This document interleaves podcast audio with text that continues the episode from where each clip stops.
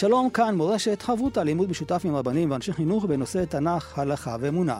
היום אנחנו לומדים תנ"ך יחד עם הרב דוקטור יוסף מרקוס, מרצה לתנ"ך ותורה שבעל פה, ומרכז ימי העיון בתנ"ך. הטכנאי שלנו הוא ארז שלום, כאן ליד המיקרופון, ידידיה תנעמי, שלום לך, הרב דוקטור יוסף מרקוס. שלום ידידיה. בשעה טובה אנחנו עם סדרה חדשה של תרי עשר, והזדמנות להכיר את הנביאים הללו, כי לא כולם מגיעים לשם אולי דרך ההפטרות. כן, נכון. אז באמת, אה, אנחנו בנביאים אחרונים כבר אה, תקופה ארוכה, היינו בישעיהו, היינו בירמיהו והיינו ביחזקאל, והנה אנחנו מגיעים לספרי אה, תרי עשר. שנקראים ככה, כי יש לנו 12 ספרים. ופה צריך להעיר כמה הקדמות כלליות, גם על השם של הספר הזה, ולמה בעצם הם מאוגדים יחד ולא כל ספר עומד בנפרד. זה משהו אחד שעוד נצטרך לדון בו. ונקודה נוספת, זה באופן כללי, מתי הנביאים האלה ניבאו, מה התקופות ש... מופיעים לנו בספרים הללו, ומה היחס בינם לבין נביאים קצת יותר מוכרים, כפי שהזכרת, כמו ישעיהו, ירמיהו ויחזקאל. מי בעצם אגד את כל הנביאים הללו? אז לפי הגמרא, בבבא בתרא, זו הגמרא הידועה שעוסקת בסדרי התנ"ך, בש... במי שכתב את הספרים uh, ובתקופות של הספרים. אז uh, זה הגמרא בבבא בתרא, דף י"ד, יש שם ברייתא, ואחרי זה דיון בגמרא. אז הגמרא מדברת על כך שאנשי הכנסת הגדולה, הם בעצם אה, אגדו את הספר הזה, ובאמת חז"ל מכירים את ספר תרי עשר, הוא מוזכר גם uh, בבן סירא, ספר uh, שחז"ל גם מציינים אותו מימי בית שני, הוא מוזכר כספר מאוגד. Uh, אז כאמור, אנחנו מדברים בעצם על אנשי הכנסת הגדולה בשלהי, בתחילת ימי בית שני.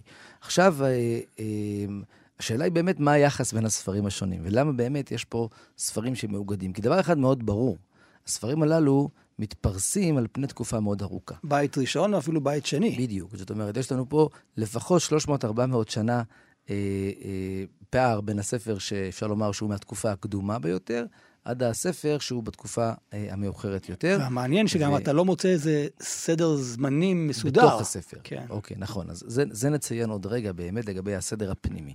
אבל אני אומר שוב, דבר אחד מאוד ברור זה באמת איגוד של ספרים מתקופות שונות, מזמנים שונים. ואז השאלה שעולה היא למה בכלל איגדו אותם. וכפי שכבר אומרת אה, בעצם שם הגמרא, אה, באופן ככה לפחות פשוט וראשוני, זה עניין טכני לחלוטין. זאת אומרת, באמת הושע היה נביא שעמד בפני עצמו, ועמוס נביא שעמד בפני עצמו, ועובדיה וחגי, כל אחד מהנביאים האלה עומדים בפני עצמם. אבל, בגלל העובדה שהנבואות שנשתמרו מהם, או שהם שימרו, הן אה, נבואות מעטות. יש ספרים ארוכים יותר, יש ספרים ארוכים פחות, אבל אנחנו מדברים על 13-14 פרקים מקסימום, ויש לנו את ספר עובדיה שהוא פרק אחד. זה לא דומה ל-50, 60 פרקים שמצאנו בישעיהו, בירמיהו, ביחזקאל. אז בגלל שהספרים מאוד מאוד אה, אה, קצרים, יש חשש, כפי שבעצם עולה מדברי הגמרא כבר, שהם פשוט הלכו לאיבוד. אז שמו להם תיק. בדיוק. אז אנחנו פשוט צריכים לזכור מציאותית, אנחנו חיים בעולם, אה, בעולם הדפוס. שבו אנחנו מחזיקים אה, בבית אה, תנ"ך, כן? אם זה תנ"ך אה, קורן או תנ"ך של הוצאה אחרת, ו... והכל מודפס לנו ככה אחד אחרי השני מאוגד. אבל מה היה לפני עולם הדפוס?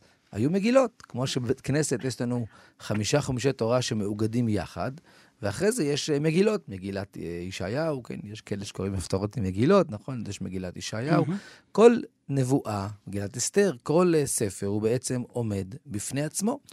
אה, אז בואו נחשוב במציאות כזאת, אה, שכל ספר עומד בפני עצמו. ספר שהוא עמודה או שתיים בתוך קלף, כן, החשש שהוא פשוט ילך לאיבוד, או שבאופן טכני יהיה קשה פשוט להחזיק אותו, הוא חשש גדול, ולכן בעצם באו חכמים ואמרו, בואו נאגד את הספרים הקצרים הללו לאגודה אחת, וככה הספר ישתמר בצורה אה, טובה יותר. המיקום שלו דווקא כאן? אוקיי, אז פה, אז אחרי שהסברנו קודם כל שבעצם יש פה משהו טכני, יש כאלה שרצו למצוא פה משהו רעיוני יותר, אה, 12 שבטים ו- וכולי וכולי, אבל... רמזים. אבל בדיוק בסופו של דבר הנקודה העיקרית היא באמת אה, אה, לכאורה עניין יחסית אה, טכני. ואז עכשיו אנחנו צריכים לדבר על מה יש בפועל בתוכן של הספרים, וממילא, שוב, מה, היה, מה היחס בינו לבין הס... הספרים הגדולים יותר של הנבואה, ישעיהו, ירמיהו ויחזקאל, ו... ואז ממילא, מה המיקום שלו בסדרי התנ"ך. אז אנחנו באמת מכירים אותו כספר שמגיע אחרי ישעיהו, ירמיהו ויחזקאל, וכך גם מופיע בגמרא שם בבא בתרא, כשהיא עוסקת בסדר של הספרים. צריך להזכיר שהגמרא שם, הסדר שהיא מציינת הוא לא ישעיהו, ירמיהו ויחזקאל, שהוא הסדר שלנו, שהוא סדר כרונולוגי, אלא אה, הגמרא שם מציינת אה, סדר אחר, שבו דווקא אה, יחזקאל מופיע לפני כן, ושם זה יותר לסמוך גאולה לגאולה ופורענות לפורענות. זה התוכן. אז בדיוק, אז יש איזשהו הבדל בין uh, הסדר של התנ"ך, סדרן של נביאים, כפי שהגמרא שם מציינת, לבין בסוף מה שהתקבל במסורת והודפס גם uh, uh, בתנ"כים. Uh, אבל תריסר מופיע אחרי uh, שלושתם.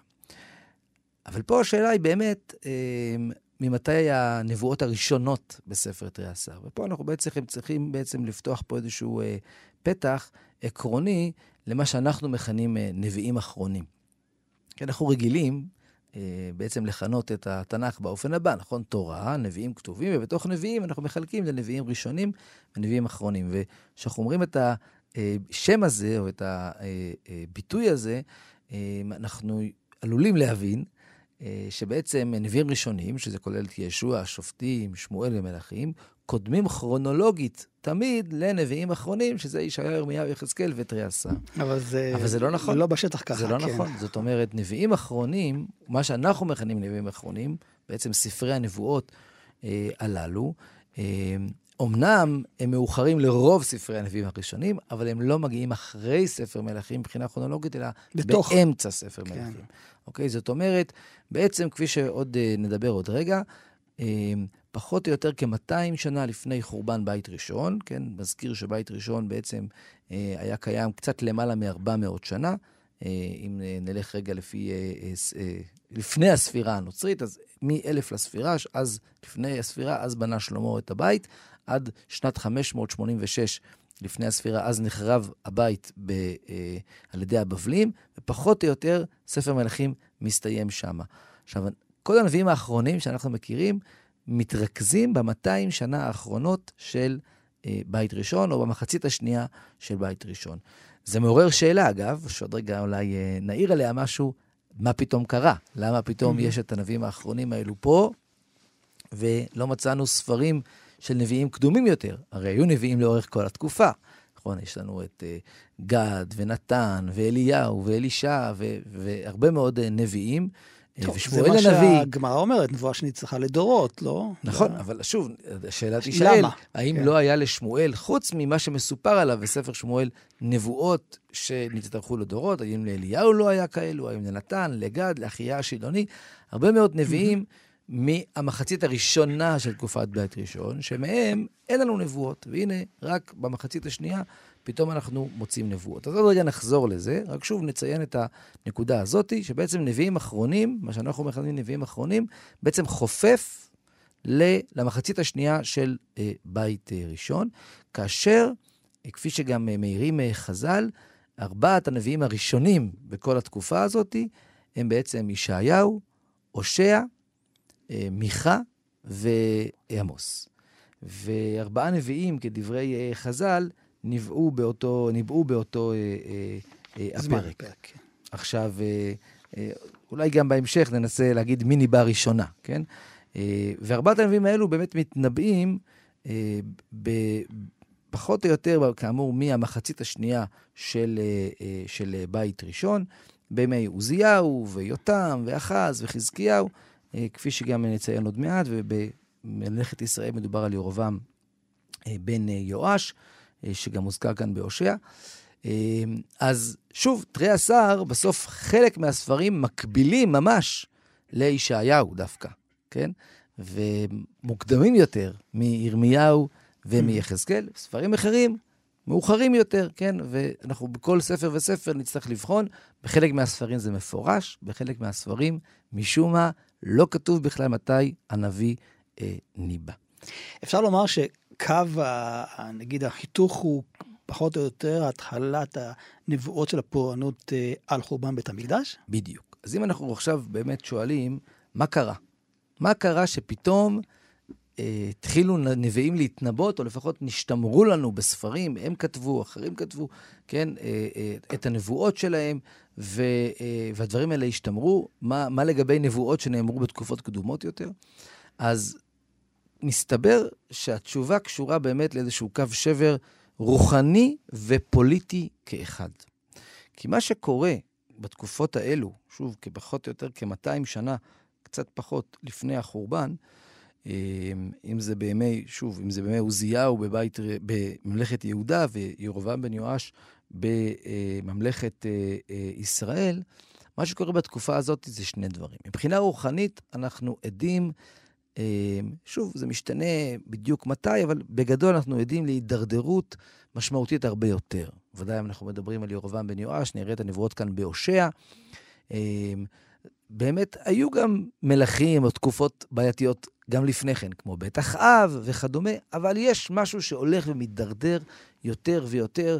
הנה, אנחנו מדברים על אחז בתקופה הזאת, הוא סוגר את המקדש, ממש, כן? לא עבודה זרה לצד עבודת המקדש, ממש סוגר את המקדש לחלוטין, מביא את המזבח האשורי לירושלים.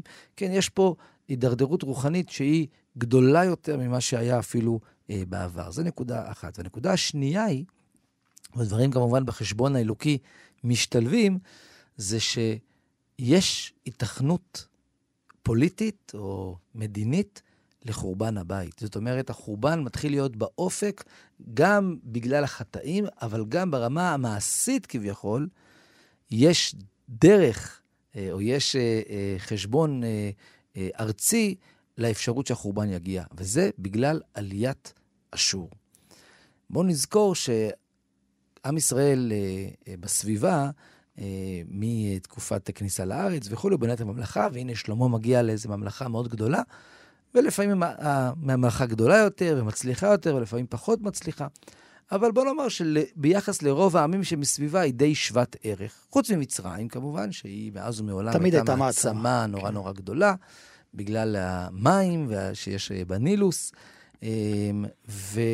אבל העמים מסביב, בסופו של דבר, הם פחות או יותר שווי ערך, הם יכולים לאיים, הם יכולים להציק, הם לא מהווים איום קיומי. כן, היום משתמשים בביטוי הזה הרבה. Mm-hmm. בתקופה הזאת שאנחנו מדברים, סביב 700, קצת יותר 750 לפני הספירה, בעצם מתחילות האימפריות בצפון מזרח, באזור בבל, אשור. תמיד הם היו שם, האשורים והבבלים, אבל הם התעצמו, והיו בסופו של דבר ממלכות מקומיות. אבל כאן יש להם שאיפות כבר. בדיוק. מה שמתחדש עם אשור, ואחרי זה עם בבל, ואחרי זה עם פרס, זה בעצם שאיפות אימפריאליסטיות. שהם עכשיו כבר לא מסתפקים בלהיות מעצמה ולריב פה, לריב שם, הם רוצים להשתלט על כל האזור, על כל מה שנקרא אה, אה, אזור הים התיכון, להשתלט על כל הממלכות באזור סוריה ובארץ ישראל ובפלישתים, ובעצם נלחמים על ההגמוניה יחד עם מצרים. וארץ ישראל כארץ מעבר בין מצרים לבין אותן ארצות, היא תמיד נמצאת במתח הזה. וכשאשור בעצם אה, שואפים להיות אימפריאליסטים ולהכניע את הארצות ש, שמולם, שהם אה, נלחמים אה, נגדם, ושיעלו להם מס ושישתעבדו להם, אז בעצם גם עולה האפשרות שהם יבואו ויחריבו את, את ירושלים. ואז הנביאים, בגלל mm-hmm. הצירוף של שני הדברים האלו, אה, מתנבאים. אז מצאנו ביקורות גם בימי אליהו וגם בימי שמואל ו- וכולי. אבל פה אנחנו בעצם מוצאים באמת איזשהו שילוב, איזה איום שמתחיל להיות ממשי, אז כנראה גם אותם נביאים מגיעים ומתחילים להתנבות, בעיקר באמת על תוכחה, על החורבן, גם הרבה מאוד, הרבה מאוד נבואות נחמה בסופו של דבר, אבל ודאי שהחורבן שנמצא באופק עומד במרכז. חברותה עם ידידיה תנעמי. חברותה כאן במורשת, חברותה יחד עם הרב דוקטור יוסף מרקוס, ואנחנו עוסקים בתרי עשר ורוצים כבר להיכנס אל הנבואה הראשונה, הספר הראשון, ספר הושע, וכבר הזכרת, ש... ותכף גם נראה את זה גם בכותרת, שהיו ארבעה נביאים שפעלו באותו הפרק. והשאלה היא כזאת, האם ההבדל ביניהם, הבדל עקרוני של מיקום גיאוגרפי, זה שייך לבית יהודה, זה שייך לבית ישראל, או שיש כאן משהו שאפילו פעל במקביל שניים ביחד? כן, אז זו באמת אה, שאלה אה, מצוינת וחשובה, אה, מאוד מאוד בסיסית. אז כשאנחנו קוראים את הפסוק הראשון כאן בספר הושע, דבר אדוני אשר היה אל הושע בן בארי בימי עוזיהו, יותם, אחז, יחזקיה, מלכי יהודה, ובימי ירבעם בן יואש מלך ישראל, אז אנחנו, מדובר פה על ארבעה מלכים ממלכות uh, יהודה, מלך אחד ממלך, ממלכות ישראל. היו עוד מלכים, אגב, באותה תקופה ממלכי ישראל, אבל באמת בגלל שהם היו יחסית אה, אה, מלכו לתקופה קצרה, כתוב לא מזכיר אותה, ודאי שהמלך המשמעותי בכל התקופה הזאת בממלכת ישראל היה ירובעם בן יואש, אה, שהוא קצת חופף באמת את כל התקופה הזאת. ירובעם השני, שנה. נכון? כן, בדיוק, כן, ו-40 שנה הוא מולך, הוא ממש חופף את התקופה של עוזיהו יותם. אחז חזקיה, שוב, לא חופף לחלוטין, כן, חזקיה מולך זה הושע שמולך שם כבר, אבל הוא המלך המרכזי אה, לפחות לפני ימי חזקיה. עכשיו, אנחנו קוראים את הכותרת הזאת, וזה מזכיר לנו. עוזיה יותם אחז וחזקיה הופיע גם בספר ישעיהו, כן? גם ישעיהו הוזכרו שם... גם אה, בכותרת. אה, בכותרת, כן? כן. אותם אה, ארבעה מלכים. אה, וספר מיכה, דבר אדוני אשר היה אל מיכה המורשתי בימי יותם אחז וחזקיה, אז כאן לא מופיע עוזיה, אבל יותם, mm-hmm. אה, יחזקיה, אה, שזה בעצם אה, אה, כמובן חזקיהו, ואבא שלו אחז, כן? אז שוב חוזרים פה אותם אה, מלכים. וגם uh, בספר עמוס, כן? דבר עמוס אשר היה בנוקדים לתקוע, אשר חזה על ישראל בימי עוזיהו מלך יהודה ובימי ירובעם בן יואש. אז פסוקים מפורשים, שבעצם מגלים לנו את מה שאומרים חז"ל, במפורש, גם בגמרא בבבא בתרא שהזכרנו מקודם, וגם בגמרא בפסחים, ארבעה נביאים ניבאו באותו הפרק. עכשיו, חז"ל גם מנסים להגיד לנו מי היה הראשון.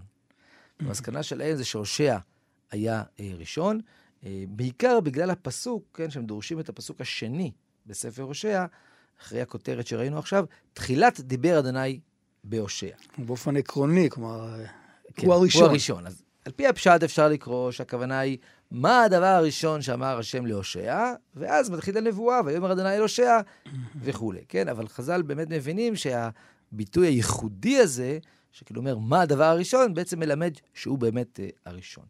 Uh, אז יש לנו את הושע שהוא ראשון, uh, ויש uh, לנו לאחר מכן כנראה דווקא את uh, עמוס, שהוא uh, הנביא השני. Uh, מהסיבה הבאה שעמוס מתחיל את נבואתו וכתוב שהוא ניבא שנתיים לפני הרעש. והרבה פרשנים, שוב, זה מופיע גם בחז"ל, אומרים, מה זה הרעש הזה? היה רעש בירושלים. אצל עוזיה. שבדיוק בתקופת עוזיה זה כתוב במפורש, אבל בעצם הרעש הזה גם רמוז בספר ישעיהו, פרק ו', בנבואת ההקדשה של ישעיהו. אז עמוס היה שנתיים לפני, לפני. הרעש, וישעיהו היה בזמן הרעש. אז כנראה שבאמת עמוס הוא השני, אחרי זה ישעיהו, ולבסוף אה, מיכה. עכשיו, כל הדבר הזה מוליד שאלה גדולה, למה צריך אה, כל כך הרבה נביאים שמתנבאים במקביל. וגם השאלה היא, האם הם אה, מתואמים ביניהם? כן, ממי, זה ממילא עולה כן. השאלה. זאת אומרת, אחרי שאנחנו שואלים את עצמנו, למה צריך, ארבע, למה צריך כמה נביאים, אז ממילא אה, אנחנו נשאל, רגע, כי אולי הם אומרים דברים שונים, הם מדברים לקהלים שונים, oh. נמצאים במקומות שונים. כן, עכשיו זה לא המקום, המקרה היחיד. יש לנו עוד נביאים שניבאו, חולדה הנביאה הייתה במקביל לירמיהו, וחז"ל מדברים שם על הדבר הזה. אמ, אז זה אה, באמת שאלה אה, מאוד מאוד מעניינת, ואפשר לחלק את התשובה לשתיים. אמ, תשובה אחת ראשונית, ושהיא כנראה התשובה הפשוטה ביותר, היא שיש פה חלוקה שהיא גם גיאוגרפית. כן, בואו נזכור, אנחנו מדברים על שתי ממלכות, אמ, עם, אה, לפי המדרש, עם גבול מאוד מאוד חזק ביניהם, כן, אבל, כן, שירובעם בן נבט עוד עשה, ו... חז"ל אומרים שהושע הוא הראשון, כן, הושע רגע לפני החורבן הסיר את המחסומים.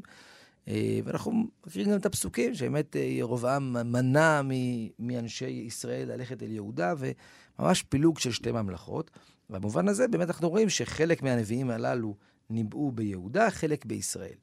אה, אז לצורך העניין, ישעיהו ניבא ביהודה, גם עמוס ניבא ביהודה, כנראה גם מיכה, צריך לומר את האמת. והושע ישראל. והושע בישראל, כן? הושע הוא ודאי נביא שמנבא בישראל, אה, אז מוזכרים כאן אה, ארבעה מלכים מממלכת יהודה, אבל מוזכר גם ירובעם בן יואש מלך ישראל, בגלל שבאמת הושע מנבא בישראל, ורואים את זה גם מהתוכן של מהביטויים, אפרים, ישראל, זה מה שמופיע. שם. הוא מזכיר גם את יהודה, אה, בהמשך הספר הוא מזהיר בפרקים ו' וז', מזהיר את יהודה, אל תלמדו מישראל, כן, הוא לא אה, מנותק לחלוטין, אבל בסוף הכתובת שלו זה אנשי ישראל. אז תשובה ראשונה, למה צריך כמה נביאים באותו זמן? זה פשוט כי הם מדברים באזורים או בממלכות שונות, אה, ולכן ממילא יש כמה נביאים. עכשיו, זה לא רק שהם לא יכולים להגיע ליהודה ולדבר, אלא באמת, בסופו של דבר, כל ממלכה יש לה את הייחוד שלה, את הדברים שהיא צריכה לתקן, ואת ההקשר של הדברים. אה, אז במקרה שלנו, הושע באמת הוא, הוא נביא מממלכת ישראל. זה בא לידי ביטוי, כפי ציינת, בתכנים, זה בא לידי ביטוי כנראה גם בלשון. הושע, יש לו המון אחר? ביטויים לשוניים קשים, שאנחנו לא מכירים mm-hmm. מספרים אחרים אה, אה, בתנ"ך, ושאנחנו אה, יודעים, אה, יש לנו הוכחה תנ"כית פנימית, כן, שהיה לעג אה, שונה, כן, של עברית אה, ב- בישראל וביהודה. אנחנו מכירים את השיבולת. הסיבולת. הסיבולת, כן, כן שם ב- אה, בספר אה, שופטים. אה, וזה כמובן לא בא לידי ביטוי רק בשין וסין, כן, אלא אה, בלהגים שונים. מכירים את זה עד היום, כן, אה, אה, שיש להגים שונים. אה, במקומות שונים, כן? אנחנו אה, חיים בעולם שבו אנחנו יום אחד בירושלים, יום אחד בתל אביב, יום אחד בגולן, יום כן, אחד באילת. גם כל המערכת של התקשורת, כן, כולם שומעים. בדיוק, אבל באמת בימי קדם, אומרים שאדם ממוצע, רוב חייו כמעט לא עבר את הארבע קילומטר, פחות או יותר, שמסביב למקום שהוא גר. Mm-hmm. מדי פעם הוא היה הולך, אולי, ועושה איזה מסע, אבל באמת אנשים חיו ממש באזור שלהם, וממילא יש התפתחות אה, לשונית אה, מקומית יותר. אה, אז כנראה שגם הלשון של הושע, שהיא באמת קשה יותר או שונה יותר, היא קשה כי היא שונה, כן? אם היינו מדברים ישראלית, ממלכת ישראלית, אז זה לא היה לנו קשה, זה קשה לנו, כן? כמו ירושלמי. למה קשה ללמוד ירושלמי יותר מהבבלי? כי אנחנו רגילים ללמוד בבלי, ואז מגיעים לירושלמי ומגלים את הארמית הארץ-ישראלית שהיא שונה ויוצאת דופן, ואנחנו פשוט לא מכירים מספיק את המילים. אבל גם עניין של התרבות היא תרבות שונה. נכון. אתה רואה גם את התוכן של הנבואה שהוא שונה. לגמרי. כן, אז אמרתי, יש פה אה, את התוכן, אבל יש פה גם את העניין של אה, אה השפה. אה, אז זה לגבי הושע. עכשיו, השאלה ששאלת מקודם, אז למה צריך אה, ארבעה נביאים כאשר מדובר באותו אזור, כמו mm-hmm. לדוגמה יהודה? למה צריך גם את מיכה וגם את ישעיהו? זו שאלה שהיא באמת מורכבת יותר. האם הם אומרים מסרים קצת שונים? יכול להיות דבר כזה? אני מציע שאת השאלה הזאת נשאל כשנגיע לספר מיכה בעיקר. כן, כי הוא הרי מקביל לישעיהו. ישעיהו, שם באמת נראה שלפעמים הוא אומר דברים קצת שונים מישעיהו. אולי רק ככה כדי אה, לפתוח את התיאבון לעניין, חשוב להגיד משהו אה, כללי על עולם הנבואה. אה, נביא כמובן צריך להתנבא בשם השם. הוא חייב לשמוע את הקדוש ברוך הוא שאומר לו מה להתנבא. אבל זה לא אומר שכל משפט ומשפט, ואפילו לא כל אה, אה, אה, עיקרון ועיקרון הוא אה, שומע לא מהקדוש ברוך הוא. בדיוק, אוקיי? נביא שקר הוא נביא שאף פעם לא שמע את הקדוש ברוך הוא. נביא אמת הוא נביא שמקבל את טבעת המלך, כן? כמו שם להבדיל, אחשוורוש שנותן את טבעת המלך, והוא יכול לחתום בשמו. לבוא בשם השם. ולכן מצאנו לפעמים שנביא אומר משהו, הקדוש ברוך הוא אומר לו, לא, זה לא מה שהתכוונתי. Mm-hmm. כן, הדוגמה הכי בולטת זה נתן הנביא. דוד המלך רוצה לבנות את בית המקדש, ניגש לקבל אישור מנתן הנביא. ונתן אומר לו, בשם השם, תבנה את המקדש. ממש, הוא אומר לו, בשם השם, תבנה את המקדש. אבל אז בלילה הקדוש ברוך הוא מתגלה לנתן ואומר לו, תגיד לדוד, לא לבנות את המקדש. לא הגיע הזמן עכשיו. לא ניכנס כרגע למה לא. כן, אבל לא הגיע הזמן, רק הבן שלו. ואז אתה שואל את עצמך, רגע, מה קורה פה? אבל אתמול הוא אמר לו בשם השם שכן, כן? Mm-hmm. אז מה, מה, מה קורה? והתשובה בפשטות היא שנתן אמר לו בשם השם שכן, כי נתן פועל בשם השם, כן? הוא כמובן שליח שלו, והוא שומע את דבר השם, אבל לא בכל דבר ודבר, אלא טבעת המלך מסורה לו, כן? ככה אנחנו יכולים להבין את, אה, לדוגמה, את דברי חז"ל, והפרשנים, כן, לא כל הפרשנים, הרבה מהפרשנים שמסבירים שבעצם נבואת אה, אה, אליהו על הבצורת הייתה יוזמה שלו, והקדוש ברוך הוא מנסה לשכנע אותו, כמי שקורא את רש"י mm-hmm. על הפרשיות שם. כך רש"י מסביר הרבה מאוד מן, מן המהלכים שמתרחשים אחרי נבואת הבצורת, שם במלאכים אה, א', פרק י"ט, פרק י"ז, סליחה, שהקדוש ברוך הוא מנסה לשכנע את אליהו להפסיק את הבצורת. עכשיו, מה זאת אומרת לשכנע אותו? לא הקדוש ברוך הוא אמר את גזירת הבצורת? אומרים חלק ניכר מהפרשנים, לא. כן, כי הוא הקנאי. כן, אליהו גזר את הבצורת בשם mm. השם, כי ניתן לו הכוח מיד השם. במובן הזה, זה יכול אולי להסביר איך יכול להיות שיש נביאים שמדברים קצת בקולות שונים, אבל אה, זה כאשר מדובר באותה ממלכה. עם משה אנחנו לא בבעיה, כי אנחנו כאמור בממלכה אה, אחרת. חברותה עם ידידיה תנעמי. חברותה כאן אה, במורשת חברותה בתנ"ך, יחד עם הרב דוקטור יוסף אה, מרקוס. עכשיו אה, ניכנס אל הנבואה עצמה של הושע, וראינו את הפתיחה, את הכותרת של הזמן של הנבואה שלו. ואולי הדבר המעניין שהייתי מצפה קצת להכיר את הושע, אבל לא, נכנסים ישר לתוך הנבואה שהיא אפילו נבואה קשה, לא כל כך ברורה. נכון. משימה לא פשוטה. כן, הנבואה ככה מתחילה ממש מהאמצע, למרות שדווקא יש איזשהו פסוק, תחילת דבר השם בהושע, אז כבר הזכרנו מקודם שחז"ל דורשים שזה לא אמירה של mm-hmm. מה הדבר הראשון שאמר הקדוש ברוך הוא להושע, אלא... התחלת אה, הנבואה. התחלת הנבואה. בתקופה הזו הייתה אצל הושע לעומת נביאים אחרים. כן. אה, ואז חז"ל מניחים שבאמת זה לא הנבואה הראשונה שנאמרה להושע, זו לא הפעם הראשונה שהשם מדבר איתו. אבל כך או כך, באמת אין לנו הרבה יותר, יותר מדי פרטים על הושע. יש נביאים שמסופר עליהם דברים, תוך כדי אנחנו למדים על איפה הם גרו ו- ומה הם עשו, ועוד uh, כל מיני פרטים כביכול כאלו ביוגרפיים. אבל הושע באמת, אנחנו יודעים שהוא מממלכת ישראל, אבל לא הרבה יותר uh, מזה. ובאמת, על ההתחלה ישר נבואה, שהיא גם נבואה קשה אה, מבחינת המסר שלה, אולי אחת מהנבואות הקשות ביותר מבחינת המסר שלה, ונראה איך הכתוב מתמודד עם זה, שבפרק ב' כביכול הכתוב לא עוצר, ואומר נחמה, קוטע את הרצף, אומר mm-hmm. נחמה וחוזר לנבואת הפורענות, רק בגלל שזה קשה מדי. כן. כן. אז... גם עצם המעשה הוא מעשה שלכאורה מנוגד לכל מה כן. שלמדנו בתורה. כן, כמובן. ו... אה, והדבר השני, מעבר כמובן למסרים הקשים, זה אותה, אה, אותו אה, ציווי על הושע, לך, קח לך אשת זנונים וילדי זנונים, כן, שיוולדו ממנה, כי זנות יזנה הארץ מאחרי השם. זאת אומרת, בעצם מצאנו שנביאים, בעיקר אצל יחזקאל, אבל גם נביאים אחרים, צריכים לעשות מעשים סמליים שקשורים לנבואות שלהם. לפעמים מעשים הסמליים באים לבטא את מה שיקרה, ולפעמים הם באים לבטא את מה שהעם עושה, כן? ופה בעצם הקדוש ברוך הוא באמת אה, מצווה את הושע לקחת אשת זנונים וילדי זנונים, כדי לבטא בזה את הזנות של עם ישראל, כן? את העובדה שעם ישראל אה, בעצם, אה, שמשול, ל, ל, הקדוש ברוך הוא ועם ישראל משולים לאיש mm-hmm. ואישה בהרבה מקומות, ובנבואה הזו זה מאוד מאוד חזק, ובעצם איזושהי אמירה שעם ישראל זנה מאחורי השם. ו, אה, ואז הילדים שנולדים, כן, אה, הושע צריך אה, לכנות אותם בשמות שקשורים לעונשים שיבואו לעם ישראל, כן, יזרעאל, כדי לומר, הבן הראשון זה יזרעאל, כדי לומר שעוד מעט הקדוש ברוך הוא יעניש את עם ישראל בגלל מה שקרה ביזרעאל. עוד מעט נשאל מה קרה ביזרעאל באופן ספציפי. אחרי זה בת שקוראים לה לא רוחמה, כדי אה, אה, לבטא את, הקדוש, את העובדה שהקדוש ברוך הוא לא ירחם עליהם. אה, ואחרי זה עוד אה, בן שקוראים לו לא עמי, כי אתם לא עמי ואנוכי לא יהיה אה, לכם. אז באמת עולה השאלה, מה, מה פשר הציווי הכל כך אה, אה, קיצוני הזה נקרא לו, כן, כל כך מוזר, כן, אשת זנונים. אז יש... למה צריך את זה בכלל? כן. למה אי אפשר לבוא ול... לומר את הנבואה. נכון. טוב, אז זו שאלה כללית על מעשים סמליים. למה צריך מעשים סמליים?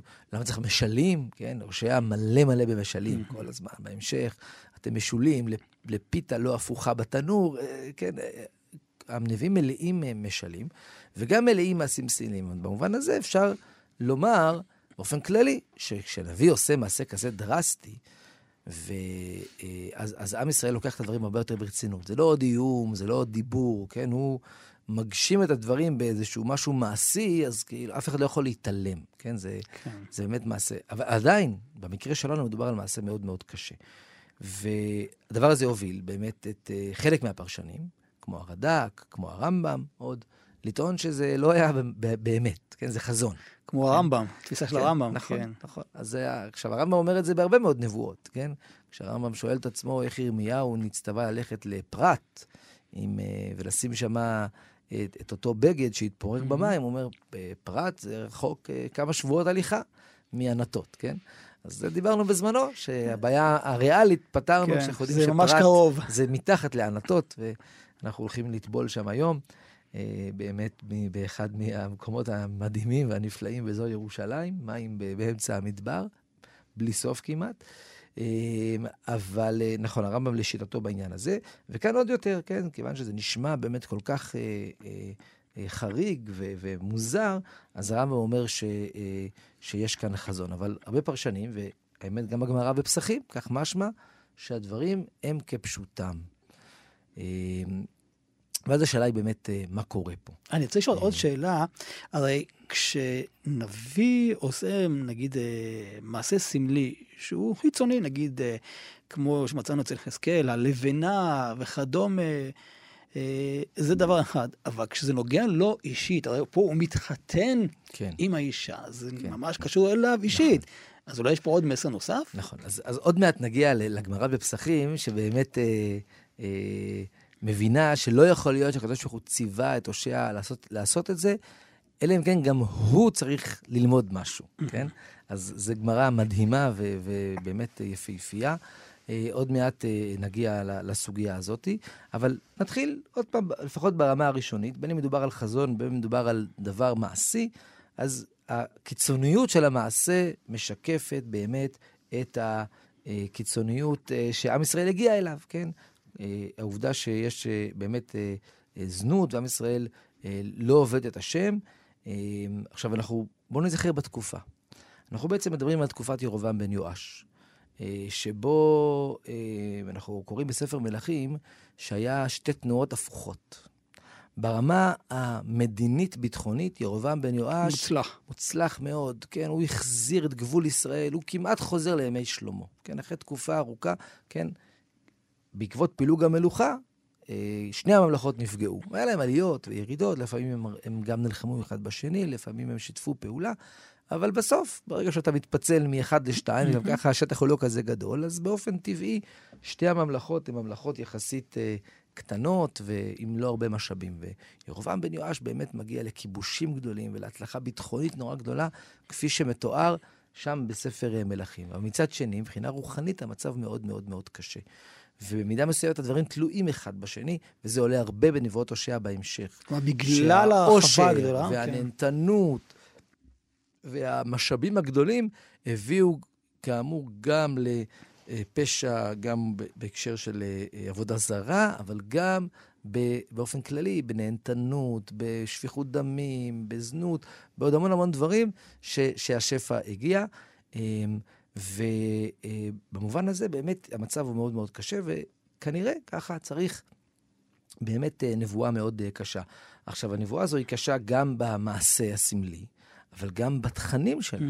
כי בסוף אמירה כמו לא ארחם את ישראל, או ויאמר קראו, אה, קרא שמו לא עמי, כי אתם לא עמי ואני לא אהיה לכם, זה גירושין. כן, זה משהו קיצוני. משהו מאוד קיצוני. ואז פתאום אתה מגיע לפרק ב', או, אז פרק ב', אם מסתכלים על כולו, הוא עדיין נבואת פורענות או תוכחה מאוד קשה, ככה במבט על, אבל הוא פותח פתאום בשלושה פסוקים שנראים לא במקום. זאת אומרת, אם אה, פותחים את פרק ב' ועוברים לפסוק ד' לרגע, אז זה המשך. השיר, זה המשך כן. השיר.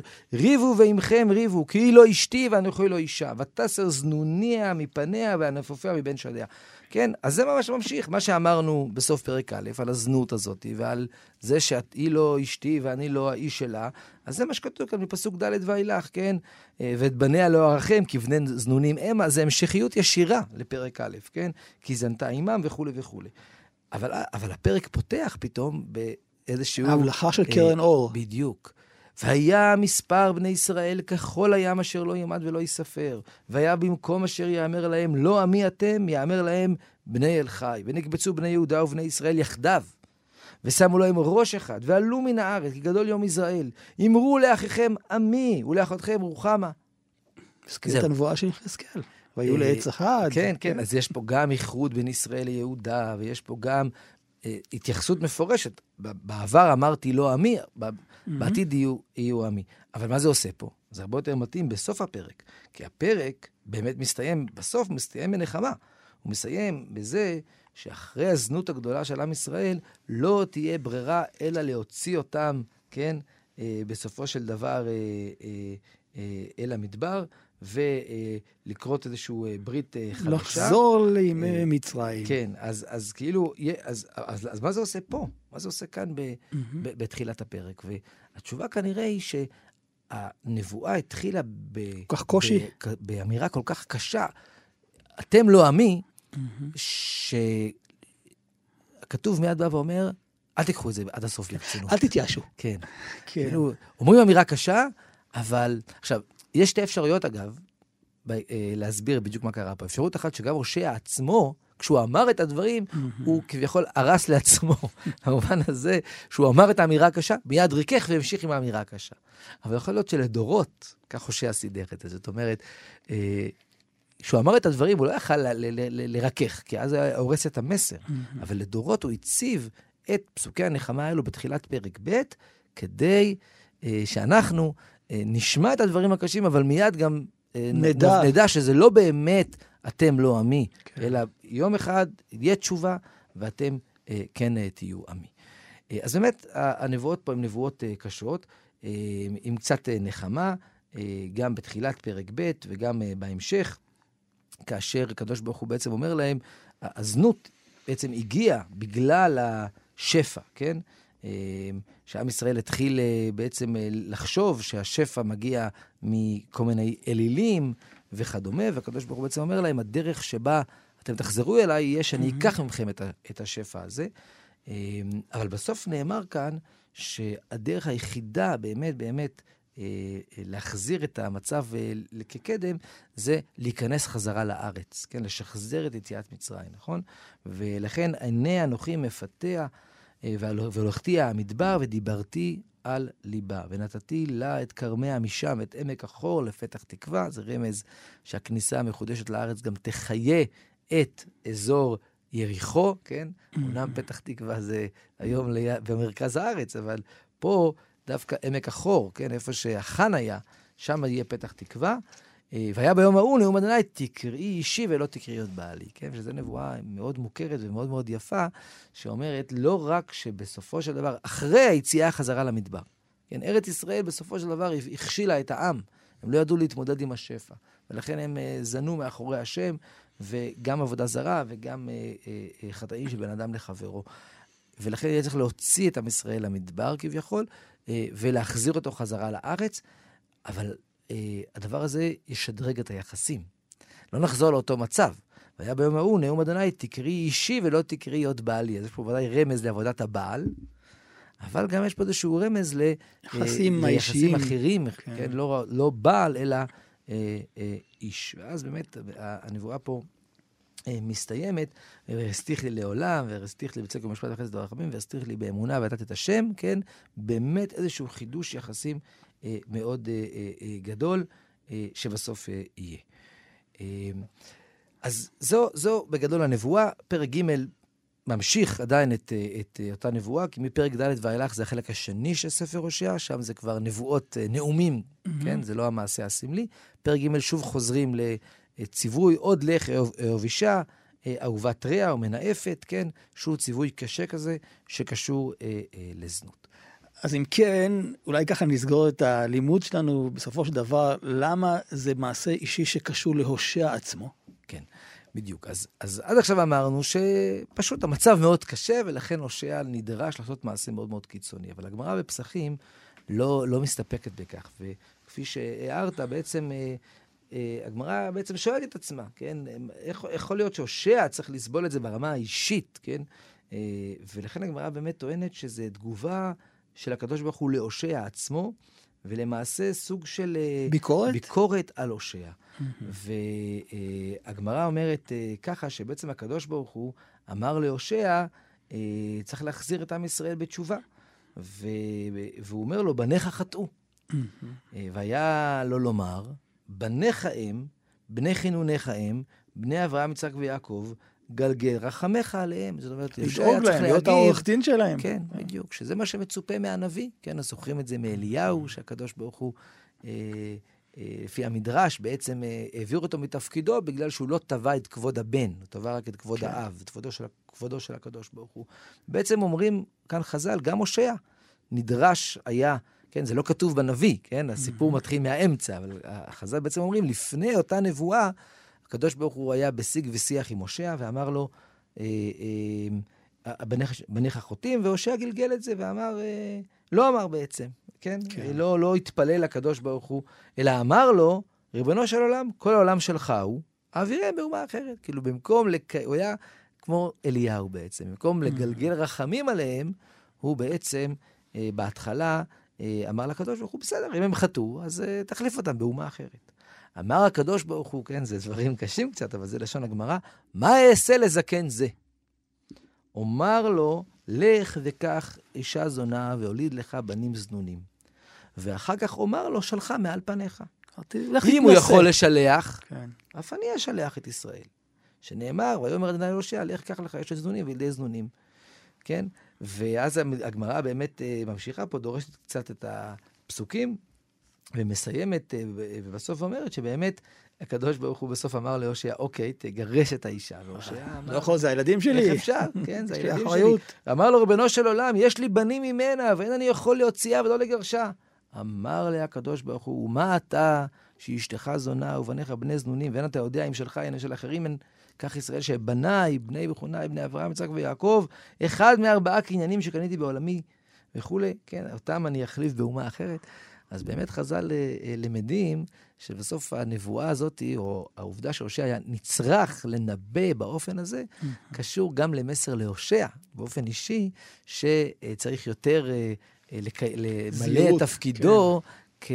כסנגור של עם ישראל, שזה באופן כללי תפקידם של הנביאים.